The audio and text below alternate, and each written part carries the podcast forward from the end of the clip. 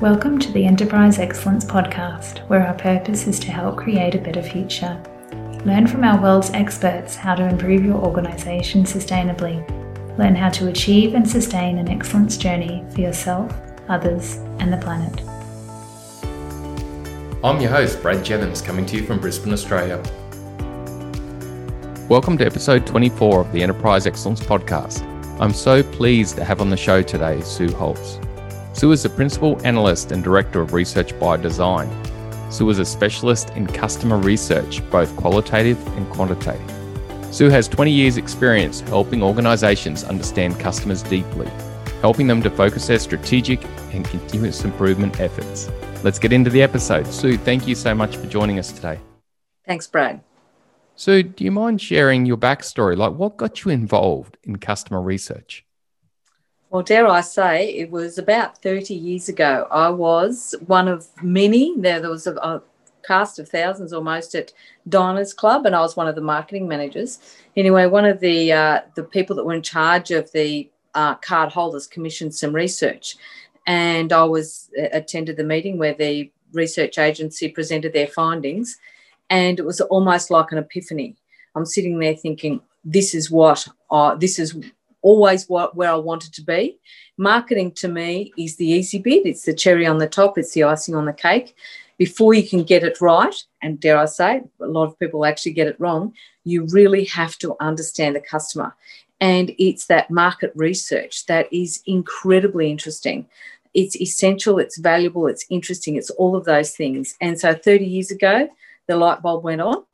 And about the same time, we moved to Hong Kong and I ended up doing uh, my master's in international business as part of that journey, and then what wrote the very first Euromonitor report uh, for the snack food industry in Southeast Asia. Went on to do quite a lot of research for companies looking to expand into Southeast Asia, and it just snowballed from there. So really, problem solving, really interesting, dynamic business issues. Yeah. So that, wow. that's basically it. Yeah. I can hear your passion for it. But what what was it, Sue, that has inspired you to keep working in the field for that, you know, 20, 30 years? It's always different. It's almost like I'm uh, writing a new project every day. So you don't get bored. So at the moment, we've got three really exciting projects uh, on the desk and they're always a little bit different. I mean, there's some fundamentals that are always the same. The methodologies are tried and proven, but the questions you ask, the outcomes that you find, the way you present the data, the impacts of those of that data is always different. So, and there's just so much to learn. It's it's incredible. It's never ending. There's always something new. After 20 to 30 years of this, so your understanding of customer psychology would be amazing. Uh, well, it never ceases to amaze me, shall we say? and, nice. and it's it's a it's it's it's changed over time as well, as you can well imagine. So keeping up with it is is no small feat. It's and it's interesting and dynamic in its own right. Hmm. So why why is it important? Why is it so important for an organisation to understand their customers who they currently have and who they could have so deeply? Because it's easy to get it wrong. I mean, people sitting behind the desk going, "Yes, I really get my customers. Isn't that fantastic?" And I know what they want. But they have they see that through rose tinted glasses, and they really do have. Uh, think myopic's probably a little bit strong view, but that they really do have not the broad brush view that they need to understand what's really going on with their customers. And understanding those touch points and what's important is really, really essential to getting it right. And the guts of it is, it's easy to get it wrong. It's actually hard to get it right. And getting those customer insights and having those conversations uh, will give you that information. So that that's really the essence of it. Wow. So it's really without it, you're sort of heading in the dark, or you could have assumptions that are not actually correct. Well, I think just as by way of an example, this is going back many years ago. Um, uh, well, two examples actually shows my age, but I was working with, with Westpac, and this is going back several decades. And I was working at the Manly branch, and they rolled in the tech team and said, "Oh, you're the trial branch for ATM tellers, and this is where we'll trial it." And the inference was, "Oh, look, we think we have to trial it, and oh, we really need to, but we're pretty sure it's not going to work." So I think that Wow. really captures beautifully the importance of some customer research. I think there are now three tellers at the Manly at the Manly Westpac branch, but you know, really, really spending the time to get it right is is an understatement. ANZ, another big corporate example, went, oh, we're shutting all our uh, regional branches. It's that they're no longer profitable for us.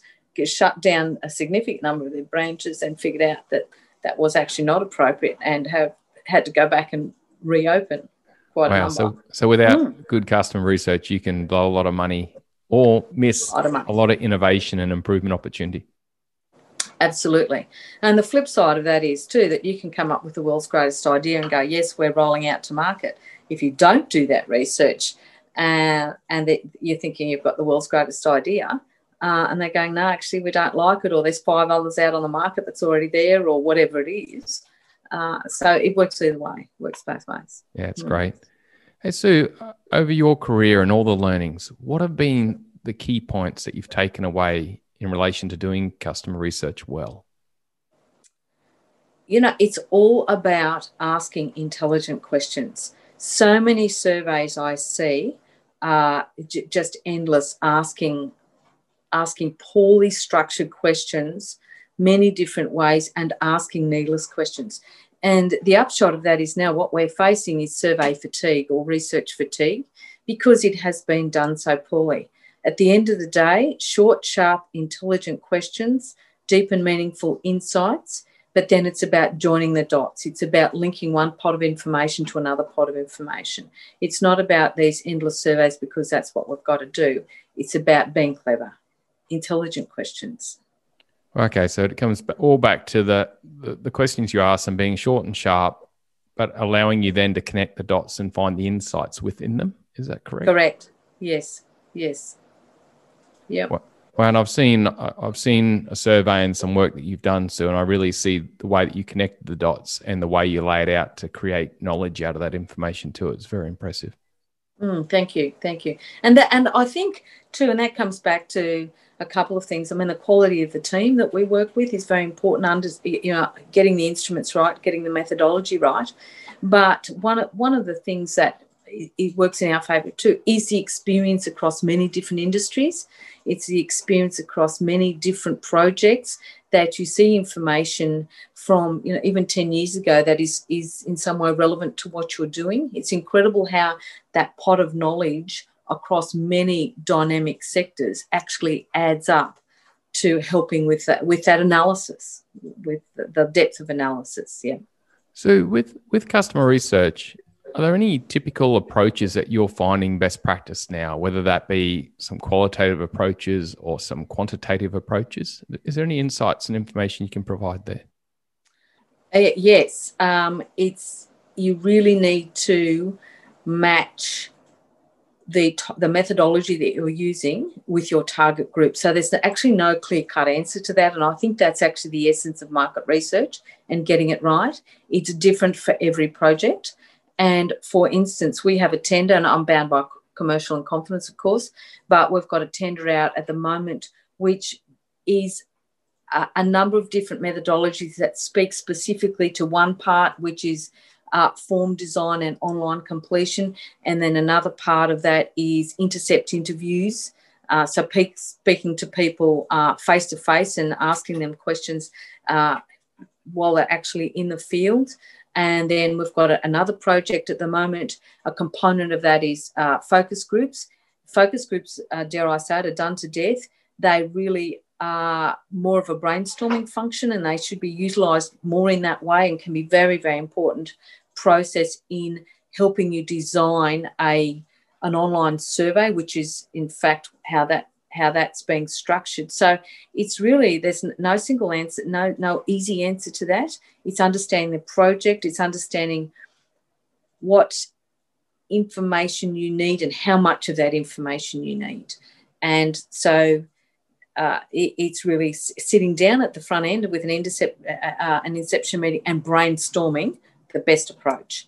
And it's I find we're finding these days, unfortunately, online surveys are, getting more tricky, and that's an online that's a survey fatigue um, issue, uh, which which is just because they've they've been done poorly for so long. Uh, but the but generally people love to have a phone conversation. We find telephone interviews very effective, focus groups in the right setting very effective, and yes, mass online surveys were appropriate. That they also work as well, but down to the quality of the design. And it sounds like to me, Sue, that some of the traditional approaches are coming back. You know, where everything swung to quantitative online, but it sounds from what you're saying that some of the qualitative person to person style approaches are coming back and becoming stronger again. Yes, and I think there's a couple of things for that. The uh, qualitative is the insights. That's where quantitative is, and I always use the, just going back a step, always use the example of, you know, give, giving a blood sample. It gives, you know, the state of health or the state of the nation at the point you, you do that survey. So it's very much a quant. It's, it's how it is at that moment when it's done. Whereas a qualitative gives you the breadth of what it has been, what it is, and what it could be. So you can use that as a problem solving function as well. But it gives you the outliers that just no one thinks about that you can delve into more deeply. And so that qualitative approach is really important. We use it where we can as uh, to assist us to do some qualitative work if we're needing to go to a quant to verify results in, in a statistical uh, in, way. So, you know, you've got to verify it by numbers. Um, but using a qualitative approach to design that survey works especially well.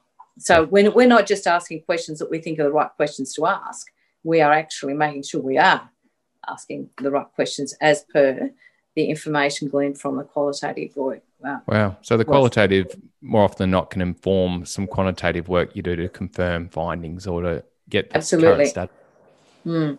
And to in in the the SMEs in particular, you don't need to go to quant. You just don't need that that verifiable. Um, you don't need to verify your data in a statistical way. But what they they don't realise, and, and it's actually part of our mission, would you believe, is to convince the SMEs the importance of and research and how easy it is. Is you don't need big numbers in your qualitative research. Yeah, wow. you just don't need you know thirty and forty interviews. You can actually do twelve to fifteen, and yes. that will give you incredible amount of important information on which you can base good quality decisions. Wow! So the right questions to the right qualitative face-to-face telephone type of path can give you the insights you need from a small group. Totally, absolutely, and we've actually got a white paper to that effect when enough is enough because we are regularly challenged on, on sample size cohorts and it's oh, it's encouraging the client to understand that you know 10 to 12 interviews is is okay and anything you know even if we go up to 15 but if i'm interviewing anything after 15 20 the, result, the results don't materially change they have no impact on the on the outcomes of the research that we're actually analysing it makes no difference wow. makes no difference that's insightful so, mm. what what stops organisations taking the time to actually do market research and understand their customers more deeply? Is a very good question, and we are still working on that. There's a couple of things. I think they don't realise just how easy it is, and, and, but that goes to the heart of someone that that loves it and and really enjoys it. Uh, but it goes to, uh, I think it goes to the heart. They just don't know uh, and it's it's one of those um, processes that once you understand, you just go, yeah, why, why haven't we done it? That's fine. We, in fact, have um, a publication on our website which is just setting out the 10 easy steps. This is what you need to do. But to me, it's just we don't, we don't know what we don't know. And so that's really about letting as many people know about uh, market research is doable your cohort sizes are not huge. We can set you up so you can do it yourself. If you're a little bit uncomfortable about that, then you know, uh, by all means, get a, a consultancy to do it for you. But it's it's easy, and and they hesitate because they, they just don't know. So the thing that really baffles me, so as you can imagine the wasted energy you've got if you're tearing off down a path that's completely wrong, or the potential oh. risk to your company if you're making assumptions. And then, like you've explained to us today, to get a deep understanding and insights, it's not difficult. It doesn't take a lot of time. It's quite easy. Can I give you one quick example? And this is done many years ago. We get about one or two um, projects a year where the information is very clear do not proceed. We get one, yeah, about one or two a year. We had one a few years ago where a a US company decided that they wanted a distributor in Australia to distribute this very particular technology. It was actually a water water processing facility, wastewater processing facility. So um, there was a company that bought the distribution rights in Australia, and they went, "Wow, great! We've spent a lot of money buying the distribution rights. Let's go out and, and we do demand analysis. So they've requested us to do a demand analysis, and the water filtration facilities that they'd purchased process the water and we had a chemical engineer do some of the work with us and this is another thing you need technical expertise at times to make sure you, have got you're asking the right questions uh, it turned out that the water filtration facility was manuf- processing water at six times the level that was required by the EPA. And I think the cost of that was something like 30 times what was currently available. So the demand analysis was zero. There was no company in Australia that would buy, and it was a retrofit, that would buy these facilities. So someone's gone off and bought, wow, this is great. Zero market research, zero. And wow. we've gone back. There, there is there is no demand. And you know, someone spent a lot of money. And we had another one fairly recently, a commercial company looking to go into residential um, particular market. Research was 100% do not proceed. What did they do? Didn't like our outcome, our research findings, went out, tried, failed. Wow. So listen, to, yeah. yeah, if no is a good outcome, yeah, people don't like to hear it. But there yeah, you, you So the key is you've you've got to have the awareness to take the time to do the market research first, or as or as part of what you just do as part of business. Yes, and it, it should be just part of your normal business function. Uh, it ask intelligent questions. That's what it gets down to.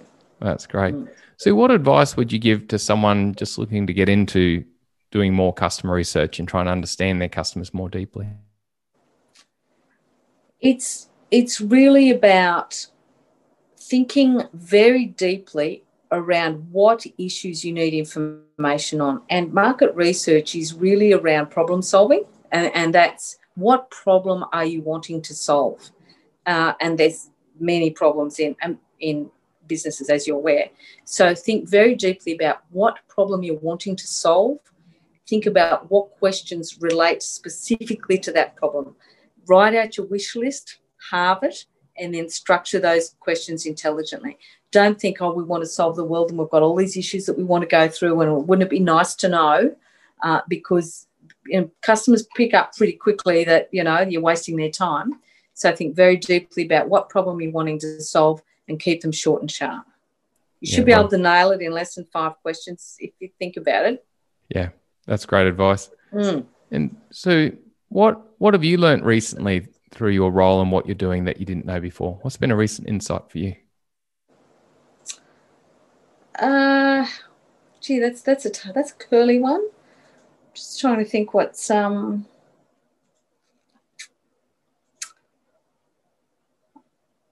Gee, just trying to think of the jobs on my desk.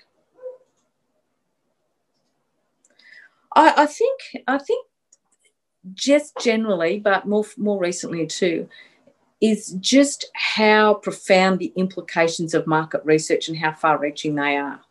And we've just uh, all the work we do is commercial in confidence, so unfortunately I can't give too much detail away. But we've just had recently had a, a project that we handed over that had profound implications on the business development of that business, the business growth strategies, and how they would do that. And it it, it, it's always interesting to see how that works. But I think as we become more mature as a business, because our, our experience is so deep and, and uh, so broad, that we've had, in fact, two quite recently, that the the insights that we presented were then presented to board level, which we often work at at board level, and had profound, significant changes within that organisation. And in fact, I've got a framed letter on my, on my um, sideboard here, uh, just saying what they did. It was ex- exceptional. So people listen. Yeah, more recently they listen That's and good. and and make the changes. Yeah. Well, so even after you know twenty to thirty years of this work, you're still finding those major moments with customers and major changing outcomes? Yeah, it's, it's thrilling. It's thr- it's thrilling, and one of the places that that I I find um, really uh, satisfying is is very much in that not for profit space. But our, our business uh, has a charter where we where we contribute in some way to do pro bono work every year, um, but we do work quite a lot in that pro bono space as well, and especially in the NDIS, you can see just how much work uh, needs to be done. And also in aged care, we've done quite a lot of work in aged care, and you can see uh, the importance of the research that goes back into their decision processes. Yeah. Well, and the major, changes they're making. They're yeah, major, major, mm. major decisions. Yes. Mm. Yeah. Well, for this, you know, so I really appreciate all you're doing to help create a better future in that regard. Like that's the whole purpose of this podcast, and seeing what oh, you're giving back to that that space of care yeah. is amazing. So, how can mm. people reach out to you if they want to get in touch with you or learn more or get get hold of some of those white papers that you've published? Oh, www.researchbydesign.com.au. My phone number is actually on there. And I have to say, I'm happy to have a chat to anyone about research. And quite often I'll have a conversation, give them the tips over the phone, and off they go. So just to, even if at the very least we make, we help someone to feel comfortable in having a go themselves, that's absolutely fine. And and happy to give a few tips and, and often do. Often do. Well, Sue, mm. thank you so much. I really appreciate your time and sharing your knowledge today. Oh, pleasure. Thank you. The key takeaway from this episode was the power of capturing your customer's voice and how simple this is. Customers of an organisation will ultimately determine the success or failure of the venture. Taking the small amount of time it takes to define who your customers are, form up a few open questions, and interview several of them seems time well spent. I've always found the insights organisations gain from this approach to be excellent, in some cases transformative. We spend a lot of time and effort every day overcoming challenges and trying to move our organisations forward. If this effort can be targeted based on our customer's voice, we can achieve a lot more with a lot less effort. Thank you for your time and knowledge, Sue. We really appreciate it. Bye for now.